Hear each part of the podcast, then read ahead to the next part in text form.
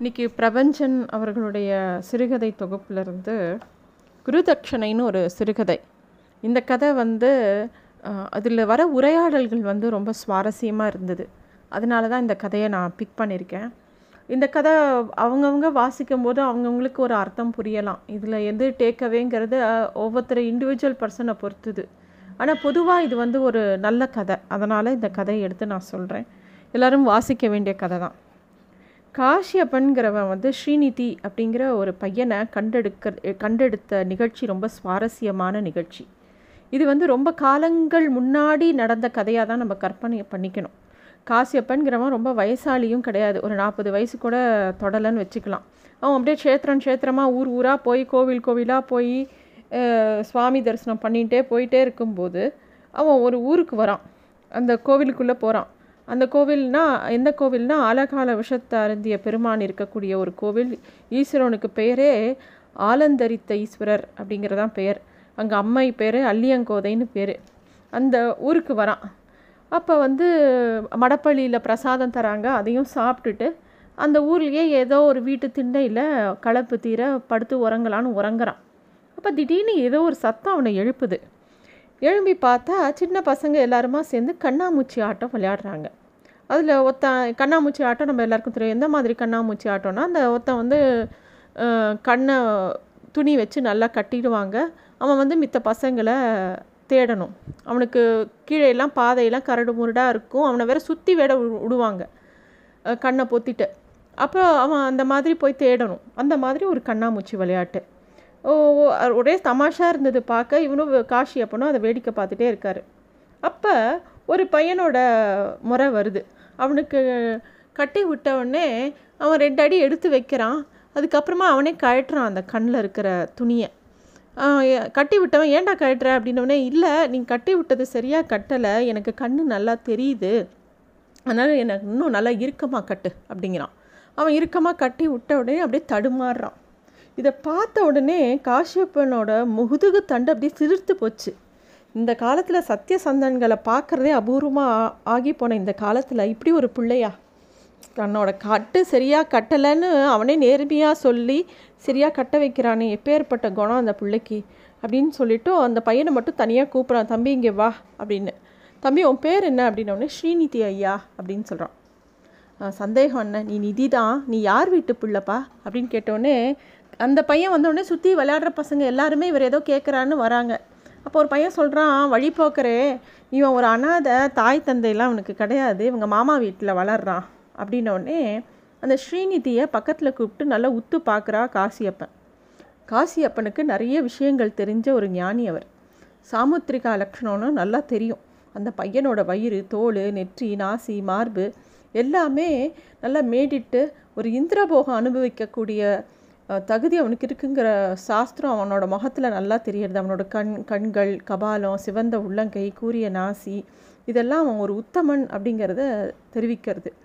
அவனை பார்த்த உடனே ஒரு முடிவுக்கு வந்த மாதிரி காசியப்பன் சொல்கிறான் நிதி நீ யாரோட போஷிப்பில் இருக்கடா இப்போ? அப்படின்னோடனே எங்கள் மாமா வீட்டில் தான் இருக்கேன். அப்படின்னோடனே வா உங்கள் மாமா கிட்டே என்னை கூட்டின்னு போன்னு கூட்டு சொல்கிறாரு அந்த பையனும் கூட்டின்னு போகிறான் அவங்க மாமா இந்த அநாத சனியை அழைச்சிட்டு போகணும்னு ஆசைப்பட்றீங்க தாராளமாக கூட்டிகிட்டு போங்க அப்படின்னு சொல்லி காசியப்பனோட சேர்த்து வச்சுட்றான் அந்த ஸ்ரீநிதியை. அப்படி தான் ஸ்ரீநிதி காசியப்பன் கூட வரான் காசியப்பன் வந்து தன்னை பற்றி தான் யாருங்கிறதே ஸ்ரீநிதிக்கு சொல்லலை. ஆனால் போக போக ஸ்ரீநிதியே பார்த்து தெரிஞ்சுட்டான். காசியப்பன் எங்கே போனாலும் ஸ்ரீநிதியும் கூடவே போவான். அப்போ வந்து நிறையா விஷயங்கள் நடக்கும். ஏன்னா காசியப்பனை பார்க்கும்போது ஆச்சரியமாக இருக்கும். எல்லாரும் சில பேர் காசியப்பன்னு கூப்பிட்டாங்க. அவரை சில பேர் சாமின்னு கூப்பிட்டாங்க. சித்தன் போக்கு சிவன் போக்குங்கிற மாதிரி எந்த இடத்துலையும் நிலச்சி இருக்க மாட்டார். கொஞ்ச நாள் சிதம்பரத்தில் இருப்பார் கொஞ்ச நாள் திருவண்ணாமலையில் இருப்பார் கொஞ்ச நாள் காளகத்தியில் இருப்பார். இப்படியே போயிட்டே இருப்பார். ஸ்ரீநிதியும் எங்கெல்லாம் காசியப்பன் போகிறாரோ பின்னாடியே போவான். காசியப்பன் வந்து ஒரு நிகரற்ற ஒரு வைத்தியன். அவர் வந்து இறந்து போனவங்கள கூட எழுப்பி விட்டுருவார். அந்த அளவுக்கு அவர் பிரசித்தமாக இருந்தார். காசியப்பன் அடிக்கடி சொல்லுவார் ஸ்ரீநிதிக்கிட்ட நாடி நாடிகள் மூணு தாண்டா நிதி. எல்லா வைத்தியனுக்கும் இந்த மூன்றரை மூன்று நாடி பற்றி தான் தெரியும். அதை தான் சரிப்படுத்தணும் மாற்றி மாற்றி ஆனால் நாலாவது நாடின்னு ஒன்று இருக்குது அதை பற்றி யாருமே எழுதி வைக்கல. வள்ளுவம் கூட அருள் அறம் பொருள் இன்பத்தை தான் சொன்னால் வீட்டை பற்றி சொல்லலை. அதுக்கு ஏதோ ஒரு காரணம் இருக்கும். அதே மாதிரி இதுக்கும் ஒரு காரணம். அந்த நாலாவது நாடியை பற்றி யாருமே சொல்லலை. அந்த நாலாவது நாடி எங்கே தெரியுமா இருக்குது அது வைத்தியனோட மனசுக்குள்ளே இருக்குடா. அதனால் ஒரு நோயாளியோட கையை தொட்டு பார்த்த உடனே நம்மளோட நாலாவது நாடி நமக்குள்ளே பேசணுண்டா என்ன கேடுன்னு நாடி பேசும். ஆனால் அந்த சனியங்க சரியாக பேசாது. சரியாக கொனஸ்டேலாம் காட்டும். மா காலையில் ஒன்று சொல்லும் சாயந்தரம் ஒன்று சொல்லும். உபாதை இருக்கிறவனுக்கு. ஆனால் நம்ம மனசுக்குள்ளே காது வச்சோன்னா அது சரியாக சொல்லுண்டா அந்த நாலாவது நாடி. அப்போ தான் நீ சரியான வைத்தியனாவ அப்படின்னு காஷியப்பன் சொல்லுவார். ஒரு கஷ்டம் என்னென்னா காசியப்பன்ட்ட அவருக்கு சரியான துர்வாச நாக்கு. ஒரு சமயம் ஒரு விஷயம் நடந்தது. வேட்டவலம் ஜமீன்தாருக்கு பக்கவாதம். அவர் காசியப்பனை தேடி வந்தார். தன்னை தேடி வந்தவருக்கு மட்டும்தான் வைத்தியம் பார்ப்பார் காசியப்பன். காசியப்பன் வந்து ஒரு மலை மேலே இருந்தார். கஷ்டப்பட்டு ஜமீன்தார் தனக்கு தெரிஞ்சவங்களெல்லாம் கூட்டிகிட்டு அந்த மலை மேலே வராரு. வந்து தனக்கு இருக்கிற கஷ்டத்தை எல்லாம் சொல்கிறார் இங்கே வலிக்குது அங்கே வலிக்குது எல்லாத்தையும் சொல்கிறாரு உடனே காசியப்பன் ஒரே ஒரு வார்த்தை தான் கேட்குறேன் உனக்கு எத்தனை பிள்ளைங்க? அப்படின்னு கேட்குறாரு. நாலு ஆம்பளை ஆறு பொட்டைங்க சாமி அப்படின்னு எத்தனை பொஞ்சாதீங்கன்னு உடனே மூணு. ஒன்று செத்து போச்சு ரெண்டாவதுக்கு குழந்த வாய்க்கல மூணாவது ஒரு பொஞ்சாதி இருக்குது அப்படின்னோடனே சாமி நீங்கள் தான் என்னோடய ரோகத்தை தீக்கணும் அப்படிங்கிறான். அப்போ காசியப்பன் சொல்ல தேவையில்லை வாழ்ந்தது போதும். அப்படின்னு அவன் நினச்சிட்டான் அப்படின்னு மேலே கையை காமிச்சு சொத்தை சரியாக பிள்ளைகளுக்கு பிரித்து கொடுத்துட்டு கிளம்பு. ப வர பௌர்ணமிக்கு மறுநாள் உனக்கு ஆட்கள் வந்துடுவாங்க அப்படிங்கிறான் ஜமீன்தாருக்கு மயக்கமே வந்துருச்சு. தயவுசெய்து என்னை கா காப்பாற்றுங்க சாமி காப்பாற்றுங்க சாமின்னு அழறான். சுற்றி வந்தவங்களாம் முறைக்கிறாங்க காசியப்பனை பார்த்து. சா காசியப்பன் சிரிக்கிறாரு. என்னால் மட்டும் இல்லை எவனாலையும் உன்னை காப்பாற்ற முடியாது. உன்னை சுற்றி யமன் கயிறு தெரியுது. கரும்படலம் உன் தலையை சுற்றி எனக்கு நல்லா தெரியுது. சிவனால் மட்டும்தான் உனக்கு விமோச்சனம் பண்ண முடியும். எதுக்கியா சாவை பயப்படுறீரு? பிறக்க பயப்படல. எதுக்கு இறக்க மட்டும் பயப்படணும்? எதுக்கு பயப்படுற? அப்படின்னு கேட்டுட்டு பேசாமல் இருந்துட்டார். ஜமீன்தார் போனப்புறம் ஸ்ரீநிதி கேட்குறான் சுவாமி நீங்கள் வந்து கொஞ்சமாவது அனுசரணையாக அவன்கிட்ட பேசியிருக்கலாம். அவனோ இறந்து போகிறாங்கிறீங்க அவனை ஏன் இவ்வளோ மனசு வேதனைப்படுத்துனீங்க? அப்படின்னோடனே காஷியப்பன் சொல்கிறான் நான் என்ன இனிமையாக பேசுகிறதுக்கு என்ன அவன் காதலியா? நான் இனிப்பான வார்த்தையெல்லாம் பேச முடியாதுப்பா. நான் உண்மையை தான் பேசுவேன். நீ விரும்பினாலும் விரும்பாட்டாலையும் நான் உண்மையை தான் பேசுவேன். அதான் என்னோடய சுதர்மம். அப்படின்னோடனே இல்லை நீங்கள் கொஞ்சம் இங்கமாக இங்கிதமாக பேசியிருக்கலாமே அப்படிங்கிறா. சுவாமி சிரிக்கிறார். நான் எல்லார்கிட்டேயும் அப்படி பேச மாட்டேன்ப்பா. நான் ஞானிகள் கிட்ட இந்த மாதிரி பேசவே மாட்டேன். அவங்களுக்கு மரணங்கிறது மகிழ்ச்சி தரும் ஞானிகளுக்கு. அது ஒரு நல்ல அனுபவமாக இருக்கும் அவங்களுக்கு. இந்த மாதிரி அற்பர்களுக்கு தான் எப்போ பாரு இந்த மாதிரி சாவு பற்றின ஒரு பயம் இருக்கும். அது அவங்களோட இயலாமை. ஆனால் அவன்கிட்ட வந்து ஒன்றை விட ஒரு பெரிய ஆள் மேலே இருக்காங்கிறத நான் அப்புறம் எப்போ தான் அவனுக்கு சொல்கிறது ஒரு அகந்தையிலையெல்லாம் வாழ்ந்திருக்கான். அதனால தான் உணர்த்தினேன் அப்படின்னு சொல்லி சொல்கிறார் சுவாமி வந்து எப்பயுமே வந்து பல விஷயங்கள் பேசிகிட்டே இருப்பார். எல்லாத்தையுமே வந்து ஸ்ரீநிதி அப்படியே குறிச்சுப்பான். சுவாமி அதுக்காக கொடுமைக்கார மனுஷன்னு சொல்ல முடியாது. ஒரு சமயம் திருமரக்காட்டில் தங்கியிருக்கும்போது ஒரு அபூர்வ நிகழ்ச்சி நடந்தது. குடும்பன் மகள் ஒத்தி அவள் பேர் வாலன் பேர். அவளை வந்து ஒரு பாம்பு கடிச்சிடுத்து. அவள் வந்து ஒரு நாள் ராத்திரி நல்லா இருட்டு நேரம் தோட்டத்து பக்கம் போயிருக்கா. கோழி குஞ்சுகள்லாம் ஏகமாக கத்திருக்கு அவங்க அம்மா வந்து என்னென்னு பாருடி தாய்க்கோழி இப்படி ரக்கையை அடிச்சுட்டு கத்துதுன்னா ஏதோ ஒரு ஏதாவது பெரிய ஆபத்தாக தான் இருக்கும். என்னன்னு பாருன்னொடனே அவள் எடுத்து பார்க்குறா சுருக்குன்னு அவள் காலில் வந்து ஒரு பாம்பு கொத்திடுது நல்ல வீரியமான பாம்பு.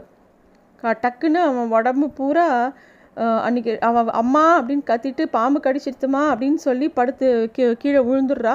வைத்தியர்லாம் சொல்லி கூப்பிட்றாங்க. வைத்தியர் வந்து இல்லை விடியறதுக்குள்ளே தங்காது. எல்லாருக்கும் சொல்லி அனுப்பிடுங்கிறாங்க உடம்பெல்லாம் அப்படியே நீளம் பாரிச்சு போச்சு அந்த பொண்ணுக்கு. அப்போ எதேச்சியாக சாமி அந்த பக்கம் போகிறாரு காசியப்ப சாமி.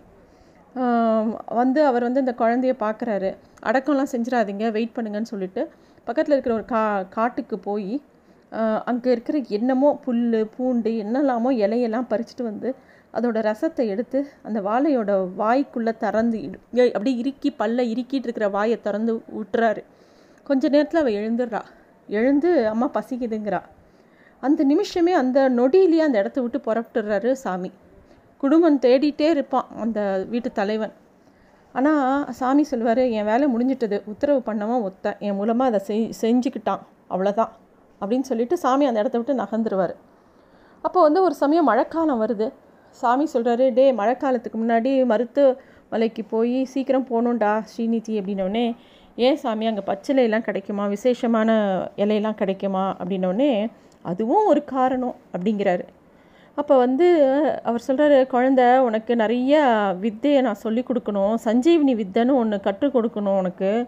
சஞ்சீவினி வித் வித்தைங்கிறது ஒன்றும் இல்லை. நிறைய ஏராளமான தினசு இருக்குது அதில். சுக்ராச்சாரியார் கசனுக்கு கற்றுக் கொடுத்த சஞ்சீவினி ஒரு ரகம்.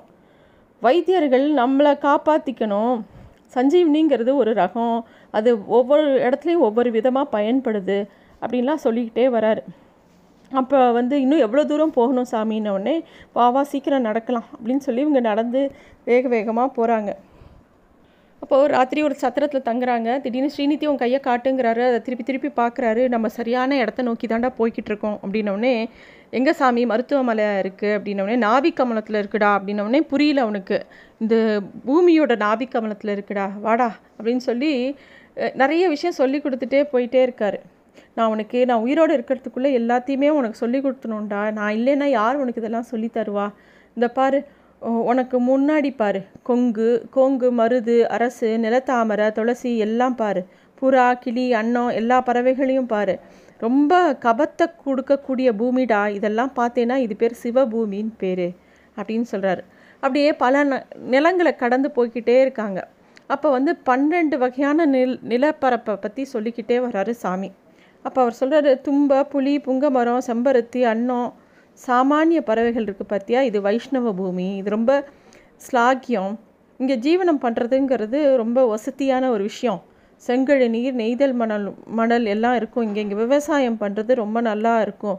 நீ வந்து எனக்கு அப்புறம் என்ன மாதிரி பைராகி மாதிரி சுத்தாத ஒரு இடமா இருந்து உன் வாழ்க்கையை நடத்து அப்படின்னு சொல்கிறார் அவர் தான் முடிவை பற்றி பேசும்போதெல்லாம் ஸ்ரீநிதிக்கு கண் கலங்கும். சாமி அப்படிலாம் சொல்லாதீங்க அப்படின்னோடனே அப்போ சாமி சொல்கிறாரு வைத்தியனுக்கு உடம்பு அனித்தியம்னு கண்டிப்பாக தெரியும். என் வேலை முடிஞ்ச உடனே இந்த சட்டையை ரொம்ப நாள் வச்சுருப்பேன்னு நினைக்கிறியா? எப்படா கர்மா முடியும்னு நான் காத்துட்டுருக்கேன் அப்படின்னு சொல்கிறாரு சுவாமி. அப்படியே அவங்க போய்கிட்டே இருக்காங்க. ஸ்ரீநிதி உனக்கு வர கிருத்திகைக்கு இருபத்தி ரெண்டு வயசு ஆகுது தெரியுதில்ல? அப்படின்னோடனே ஆமாம் சாமி அப்படின்னோடனே பதினாறு வருஷம் என் கூடவே சுத்துற நீ உனக்கு அலுப்பு வந்திருக்கா? அப்படின்னு கேட்குறாரு அப்படிலாம் இல்லை சாமி. எனக்கு தெரிஞ்ச வாழ்க்கையே இது தானே நான் என்ன அப்பா அம்மாவை பார்த்துருக்கேன்னா எனக்கு எதுவுமே தெரியாது. உங்களை தவிர அப்படின்னோடனே அப்போ சுவாமி கிட்ட அவன் ஒரு கேள்வி கேட்குறான். என்னை என்னவா ஆக்கணும்னு நினைக்கிறீங்க சுவாமி இல்லை நான் என்னவா இப்போ இருக்கேன்? அப்படின்னு கேட்குறார். சுவாமி சிரிக்கிறார். நல்ல கேள்வி தான்ப்பா கேட்ட. ஒரு மனுஷனை பரிபூர்ண மனுஷனாக ஆக்கணும்னு நான் நினைக்கிறேன். நீ அப்படி தான் இருக்க. அப்படி தான் இருந்த. உன்னை நான் வந்து உனக்கு காட்டி கொடுக்குறேன். அவ்வளோதான் என்னோட ஒரு குருவோட வழி வேலை என்ன தெரியுமா? உனக்குள்ளே இருக்கிற ஒரு விஷயத்த உனக்கே காட்டி கொடுக்கறது தான். புதுசாக ஒரு ஞானத்தை எல்லாம் பெருசாக கொடுத்துட முடியாது. அதனால் என்னோட விஷயம் என்னென்னா ஞான மார்க்கத்துக்கு வந்து ஒரு வைத்திய வைத்தியம் மூலமாக என் ஞான மார்க்கத்தை அடையணும்னு நான் நினைக்கிறேன். வேறு ஒன்றும் இல்லைடா அப்படின்னு சொல்லி சொல்லிகிட்டே இருக்காரு. ஆனால் உனக்கு இன்னும் ஒன்றே ஒன்று சொல்லி கொடுக்க வேண்டிய பாக்கி இருக்குது என்ன அப்படின்னோடனே ரச வித்தை அப்படின்னு சொல்கிறார் தங்கம் பண்ணுற வித்தைப்பா. இருப்பதுலேயே சிறந்ததை தான் ரசம்னு சொல்லுவாங்க. பூதங்களில் ரசம் மண். பூதங்களோட ரசம் மண். அதே மாதிரி மண்ணோட ரசம் தண்ணீர். தண்ணீரோட ரசம் தாவரங்கள். தாவரங்களோட ரசம் மனிதன். மனிதனோட ரசம் வாக்கு. வித்தைகளில் ரசம் சொர்ண வித்தை. அதை உனக்கு நான் சொல்லி கொடுக்கணும் அப்படிங்கிறார். களவையும் கற்று மறக்கணும் வேணும்டா அப்படின்றாரு. உடனே அவன் கேட்குறான் களவுமா சாமி? அப்படின்னு. களவுங்கிறது திருடல் திருடுறது மட்டும் கிடையாதுடா. களவுங்கிறது காதலில் ஒரு வடிவம். சமூகம் அறியாத ஒரு ரகசிய காதல்னு வச்சுக்கோ ஏன் அதை பயிலாமல் இருக்கக்கூடாது. ஆனால் அதை ரொம்ப நீடிக்கக்கூடாது. உடனே குடும்பஸ்தன் ஆகிடணும் அப்படின்னு சொல்லி சுவாமி சொல்கிறார் அவன் எல்லாத்தையுமே தெரிஞ்சுக்கிறான். சாமியும் சொர்ண வித்தையை அவனுக்கு சொல்லி கொடுக்க ஆரம்பிக்கிறார். இரும்பு செம்பு எல்லா உலோகத்தையும் சேமித்து ஒரு மலைக்காட்டுக்குள்ளே புகுந்து இலை வேறு தண்டு எல்லாத்தையும் எடுத்து சட்டி ஸ்புடம் போட ஆரம்பித்து பாத்திரம்லாம் சேகரித்து வடிகட்டுற வஸ்திரம் எல்லாம் வச்சு கிட்டத்தட்ட ஒரு ஏதோ ஒரு சாலை மாதிரியே எப்படி எக்ஸ்பெரிமெண்ட்லாம் பண்ணுவாங்களோ அந்த மாதிரி ஒரு இடமே பண்ணி வச்சிடுறாரு. அங்கே வந்து அவர் பண்ண ஆரம்பிக்கிறாரு. அதுக்குண்டான ஸ்லோகங்கள்லாம் சொல்லி கொடுத்து அதை எப்படி பண்ணணும் அந்த வித்தைங்கிறத எல்லாத்தையும் அவனுக்கு சொல்லி கொடுக்குறாரு. ஒரு பௌர்ணமி இரவில் அந்த வேலையெல்லாம் கம்ப்ளீட்டாக முடியுது. அவர் வந்து ஸ்ரீநிதி இந்த சுடச்சட்டியை எடுத்துகிட்டு அந்த மலைச்சரிவுக்கு வா அப்படின்னு சொல்கிறார் அவன் எடுத்துகிட்டு வரான். இரவே அப்படியே நிசப்தமாக இருக்குது ஜலப்பிரவாகத்தில் அப்படியே தண்ணி ஓடிட்டுருக்கு. ஒரு பக்கம் பூச்சிகள்லாம் ஒளி எழுப்பிட்டுருக்கு. மேலே மூடி எடு அப்படிங்கிறார். நிதி அதை எடுக்கிறான். தழைகளை ஒரு குச்சியை எடு கொண்டு தள்ளி விடு அப்படிங்கிறார். அவன் தள்ளி விடுறான். லேசாக ஊது ஆனால் கண்ணை மூடிட்டு ஊது அப்படிங்கிறார். அவன் ஊதுறான். பார்த்தா நெருப்பு தெரியுது. அவன் ஐயோ நெருப்புன்னு சொல்ல வரான். கடைசியில் அது பார்த்தா நல்லா ஜொலிக்கிறது. அப்புறம் தான் கண்டுபிடிக்கிறான் அது தங்கம் பொன் சுத்த மாற்று பொன் தங்கம். நிதியோட விழிகள் அப்படியே விரிஞ்சு போகிறது தங்க விளையாட்டை புரிஞ்சுக்கிட்டியா? இப்படி தான் தங்கம் செய்யணும் அப்படின்னு சொல்கிறாரு சுவாமி. புரியுது சுவாமி அப்படின்னோடனே இதோ அந்த மந்தார இலை எடுத்து அது மேலே இந்த தங்க கட்டியை வெய்ய அப்படிங்கிற அவன் எடுத்து வைக்கிறான். நல்லா பார்த்தியா அப்படின்னு கேட்குறாரு பார்த்துட்டேன்னு முடிச்சிட்டியா? அப்படின்னு முடிச்சிட்டேன் சாமி அப்படிங்கிறார். அது அப்படியே அந்த தங்கக்கட்டியை தூக்கி அந்த நதியில் போட்டுட்டு திரும்பி பார்க்காம நடந்து வா. நம்ம குகைக்கு போகலாம். இனிமேல் நமக்கு எதுக்கு அந்த தங்கம்? தூக்கி போடு அப்படின்னு சொல்கிறார் அவனும் அவர் என்ன சொல்கிறாரோ அதுபடியே செஞ்சுட்டு ரொம்ப சந்தோஷமாக குரு பின்னாடியே போகிறான் இப்படியே அவனோட வாழ்க்கை போகிறது மழைக்காலம் ஆரம்பிக்கிறது. மழை பெஞ்சிட்டே இருக்குது அவங்க அந்த அவங்களோட இருப்பிடத்தில் இருந்துகிட்டே இருக்காங்க. அப்போ திடீர்னு ஒரு நாள் ஒரு ஸ்திரீ வர அவங்க வீட்டுக்கு. அவள் வந்து யாருமா நீ? அப்படின்னு குரு கேட்குறார் அவள் வந்து சுவாமி என் பேர் சமர்ப்பவி மேலே உச்சியில் இருக்கிற மருந்தீஸ்வர் கோயிலில் வேலை பண்ணிக்கிட்டு இருக்கேன் என்னால் முடிஞ்ச பணிகளை பண்ணிகிட்ருக்கேன் நான் அப்படியா உட்காரு. அப்படின்னோடனே அந்த பெண் உட்கார்றா. அவளுக்கு ஒரு பதினெட்டு வயசு தான் இருக்கும். நல்ல அழகு. அவளை பார்த்தா இன்னொன்று தடவை பார்க்கணுங்கிற மாதிரி தோணும். அப்போ வந்து அவள் கேட்குறா சுவாமி நீங்கள் உங்களையும் உங்கள் சிஷ்யனையும் கோவில்லையே நான் பார்த்தது இல்லையே அப்படின்னோடனே அவர் சொல்கிறார் முன்னாடி காலத்தில் ரொம்ப ஈடுபாடு இருந்தது கோவிலுக்கெல்லாம் போகிறதுக்கு இப்போ இருக்கிற இடத்துலையே சிவனை நினச்சிக்கிறேன். க்ஷேத்திரத்தில் வந்து இப்போது அவ்வளோவா பெரிய பற்றுதல் இல்லை. நம்ம இருக்கிற இடத்துலையே ஈசன் இருக்காங்கிறது தெரிஞ்சு போச்சு அப்படின்னு சொல்கிறார் ஸ்ரீநிதி வந்து பக்கத்தில் பார்க்குறா அங்கே வந்து பத்மாசனத்தில் போட்டுண்டு அமைதியாக உட்காந்துருக்கான் ஸ்ரீநிதி. அப்போ அந்த சாம்பவி வந்து ஸ்ரீநிதியை பார்க்குறா அவன் பத்மாசனத்தில் உட்காந்துருக்கான் சுவாமி உங்களுக்கு நான் இங்கே வந்ததில் ஏதாவது ஆட்சேபனை இருக்கா? அப்படின்னு கேட்குறேன் அதெல்லாம் ஒன்றும் இல்லை. துறவிகளுக்கு பெண் என்றால் வெறுப்பு தானே? அப்படின்னு கேட்குறாவோ பெண்ணை வெறுப்பவனும் பொண்ணை வெறுப்பவனும் மண்ணை வெறுப்பவனும் துறவியாகவே ஆக மாட்டான் பெண்ணே. வெறுப்பில் ஞானம் வரவே வராது. மாறாக அன்பில் தான் ஞானம் வரும். மனுஷன் மரம் விலங்கு எல்லாமே அவன் படைச்சது. ஞானம் வந்தால் அப்புறம் எப்படி எது மேலேயும் வெறுப்பு வரும்? எல்லாத்து மேலேயும் அன்பு பொழிஞ்சாதான் ஞானம் வரும் அப்படின்னு சொல்கிறார் அவள் வந்து சொல்கிறா நீங்கள் எல்லாம் சொல்கிறீங்க உங்கள் சிஷ்யன் வாயே திறக்கலையே பேச மாட்டாரா? அப்படின்னோடனே அவன் தலை இருக்க வாழ அடக்கூடாதுன்னு அமைதியாக இருக்காமா அப்படின்னு சொல்கிறான் சரி நீ எதுக்கு இங்கே வந்தனவுனே இல்லை இந்த குகையில் பெரிய மகான் இருக்காருன்னு மக்கள்லாம் சொன்னாங்க அதான் பார்க்க வந்தேனோடனே மக்கள் பாவம் நல்லவங்களை பார்த்ததே பார்க்குறதே அபூர்வமாயிடுச்சு. அதனால தான் மகான் இருக்கான்னு சொல்லியிருக்காங்க. அதெல்லாம் ஒன்றும் இல்லைம்மா நான் சாதாரண ஒரு வைத்தியன் அப்படிங்கிறார் அவர். அப்புறம் அவள் போயிடுறான் அப்புறம் ஒரு சமயம் குரு வந்து மோகினி அப்படின்னு ஒரு மூலிகையை பறிக்கிறதுக்காக போகிறேன்னு சொல்லிட்டு போகிறாரு அப்போ அவர் சொல்கிறாரு நீ நிதானமாக இந்த இடத்துல இருப்பா அப்படின்னு சொல்லிட்டு அவனை மட்டும் விட்டுட்டு அவர் போகிறாரு அப்போ வந்து ஒரு அக்னியை வளர்த்து அக்னிக்குண்டான மந்திரத்தெல்லாம் சொல்லிட்டு அவன் அந்த குகையில் இருக்கான். அப்போ அந்த சமர்ப்பவி வரா. அவன் வந்த உடனே இவகிட்ட பேச்சு கொடுக்குறான் இவனுக்கு இவனுக்கும் ரசவாதம் தெரியும் அப்படிங்கிற விஷயமும் அவளுக்கு தெரியறது. உடனே அவன் வந்து மெதுசா அவகிட்ட பேசி பேசி அவன் கூட பழக ஆரம்பிக்கிறான். உறைவிட்டு நீங்கும் கத்தி மாதிரி தன்னை வெளிப்படுத்தி கொண்டிருந்தாள் அவள். அக்னியின் ஜுவாலை பட்டு கத்தி ஒளிர்ந்தது. அக்னியின் சுடர் குறைந்தும் மிகுந்தும் எழுந்து எழுந்து எழுகிற போது கத்தியின் தீட்டிய வெண்மை பாம்பின் படம் போலும் அச்சம் கலந்த அழகை கொட்டியது. பாட புத்தகத்தில் மட்டும் அறிந்திருந்த அவயங்களில் நேரில் முதல் முதலையாக பார்த்தான் நிதி. அதுக்கப்புறமா அவங்க ரெண்டு பேரும் பழக ஆரம்பிச்சிடுறாங்க. கார்காலம் முடிஞ்சு பனிக்காலம் தொடங்க ஆரம்பிச்சது. அவன் வந்து என்ன இவனை இவ்வளோ நாள் காணும்? அப்படின்னு சொல்லி குரு நினைக்கிறார். ஏன்னா அவன் காலை வேலையில் எங்கே போகிறானே தெரியல. அவன் மதிய வேலைக்கு வரான். எங்கேப்பா போனான்னு? உச்சி கோயிலுக்கு போயிருந்தேன். ஓ சுவாமி தரிசனமா? பரவாயில்ல போ. சாப்பாடு பண்ணி வச்சுருக்கேன். சாப்பிட வாங்குறா. ஐயோ நீங்கள் ஏன் சுவாமி செஞ்சீங்க? நான் வந்து பண்ணியிருக்க மாட்டேன். நானே அதெல்லாம் ஒன்றும் பிரச்சனை இல்லை. நீ வந்து ஸ்நானம் பண்ணிட்டு வா சாப்பிட வா. அப்படின்னு சொல்லி சாப்பிட உட்கார்றான். ஏதோ என்னை விட்டு நீ ரொம்ப தூரம் போகிற மாதிரி இருக்குப்பா. அப்படின்னு அந்த இவர் காஷியப்பன் குரு சொல்கிறார் இவனுக்கு மனசு என்னமோ மாதிரி இருக்குது நிதி ஒரு தவறை பண்ணியிருந்தான் அதன் காரணமாக இப்போல்லாம் சுவாமியை பார்க்கவே அவன் மனசு கஷ்டப்பட்டது. இந்த குளிர்கால இரவில் நடந்த ஒரு முதல் அனுபவம் தொடர் அனுபவமாக மாறிப்போச்சு. பல சமயங்களில் இது வேணாமேன்னு அவனுக்கு தோணும். ஆனால் சமர்ப்பவியை நேரில் பார்க்கும்போது அந்த வைராக்கியம் சிதறி போயிடும் அப்போ வந்து ஒரு நாள் சாமி கேட்குறாரு ஏன் உன் முகம் இப்படி அப்படியே வாடி இருக்கு? நான் கசந்து போயிட்டேனா? அப்படின்னு கேட்குறாரு அவன் இல்லை குற்ற மனப்பான்மை தான் அப்படின்னோடனே அவன் சொல்கிறான் என் மனசில் ஏதோ ஒரு கள்ளம் இருக்குது அப்படிங்கிறான் கள்ளம்லாம் நீ ஏன் நினச்சிக்கிறதுலாம்? நம்மளா நினச்சிக்கிறது கள்ளம் இதெல்லாம் அப்படின்னோடனே அவன் வந்து பேசாமல் இருக்கான் குருக்கிட்ட இதே சமர்ப்பவிக்கிட்டேயும் போகும்போது அவன் சந்தோஷமாக இல்லை சோகமாக இருக்கவுடனே அவன் கேட்குறா ஏன் நீ வந்து உம்முன்னு இருக்க? அப்படின்னோடனே இல்லை எனக்கு குருக்கு தெரியாமல் ஒரு காரியம் பண்ணுறதுங்கிறது தப்புன்னு எனக்கு தோணுதுன்னொடனே சமர்ப்பவி சொல்ல நீ போய் சொல்ல அவர்கிட்ட இது ஒன்றும் தப்பு கிடையாது. அவர் புரிஞ்சுப்பாரு. நீ போய் அவர்கிட்ட சொல்லு அப்படிங்கிறா. அப்புறமா மெதுவாக அவள் சொல்கிறா இந்த மாதிரி இந்த கோவிலுக்கு ஒரு கைங்கரியம் பண்ணணும்னு நான் நினைக்கிறேன். இந்த இறைப்பணிக்கு கொஞ்சம் பொருள் தேவைன்னு இவன் சொல்கிறான் இவன் சொல்கிறான் எனக்கிட்ட நான் ஒன்றுமே இல்லாத ஒரு ஆள் என்கிட்ட போய் கேட்குறியேன்னு உடனே உனக்கு தான் ரசவாதம் தெரியுமே. அதுக்கு நீ வந்து தங்கம் ஏற்படு பண்ணி கொடுத்தேன்னா இந்த கோவிலில் மேல் கூரையெல்லாம் போட்டு இந்த கோவிலை இன்னும் கொஞ்சம் விரிவுபடுத்தலாம் அப்படின்னு சொல்கிறா முதல்ல ஒத்துக்கலை அதுக்கப்புறம் அவள் ஒத்துக்க வைக்கிறா. சரி ஏற்பாடு பண்ணுனோடனே இந்த கோவிலோட ஒரு ஓரமாகவே எல்லா அதுக்கு தேவையான விஷயங்கள்லாம் பண்ண ஆரம்பிக்கிறாங்க. அவன் திருப்பியும் தன்னோட இதுக்கு வரான்.